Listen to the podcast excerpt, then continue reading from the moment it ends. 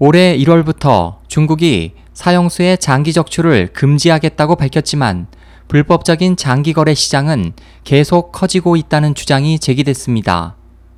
11일 영국 BBC 방송은 이같이 전하고 중국은 국민의 자발적인 장기 기증으로 운영되는 국립장기은행을 설립했지만 장기 부족이 매우 심각한 데다 그나마도 이 은행에 연줄이 있는 사람들이 대기 순번을 가로채는 경우가 많아 실제 환자들이 장기 이식을 받을 확률이 매우 낮다고 지적했습니다.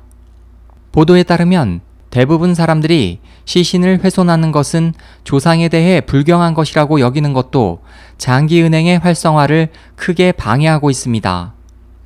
중국의 장기 기증률은 인구 100만 명당 37명이 장기 기증을 하는 스페인과 달리 0.6명에 불과해 세계에서 가장 낮은 수준을 나타내고 있습니다. 중국은 수년간 장기 이식 수요를 맞추기 위해 사형수의 장기를 적출해왔지만 국제적인 비난이 이어지자 올 1월부터 사형수의 장기 적출을 금지한다고 발표했습니다. 하지만 중국에서는 엄청난 수요의 암시장에서 여전히 불법적인 장기 매매와 이식이 성행하고 있습니다. 중국 정부에 따르면 올해 12,000건의 장기 이식 수술이 예정돼 있습니다. BBC는 높은 수익성 때문에 이 같은 불법적인 장기 거래가 이루어지고 있다고 덧붙였습니다.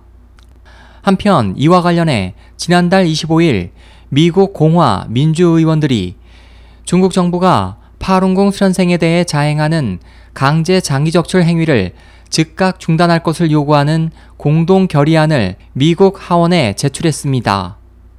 당시 의원들은 중국 정부가 올해 1월 1일부터 사형수의 장기 기증을 통한 장기 이식을 중단한다고 발표했지만 중국 양심수의 대부분을 차지하는 파룬공 수련자가 여전히 장기 적출의 가장 유력한 대상이어서 살해될 위험에 처한 것이 가장 크기 때문이라고 결의안 제출 이유를 설명했습니다.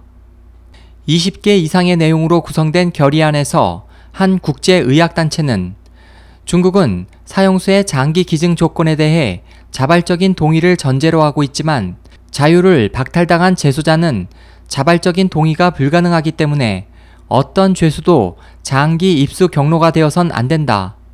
중국 정부의 장기 이식 시스템은 세계보건기구 후가 요구하는 장기의 입수 경로 조건에 적합하지 않다고 지적한 바 있습니다.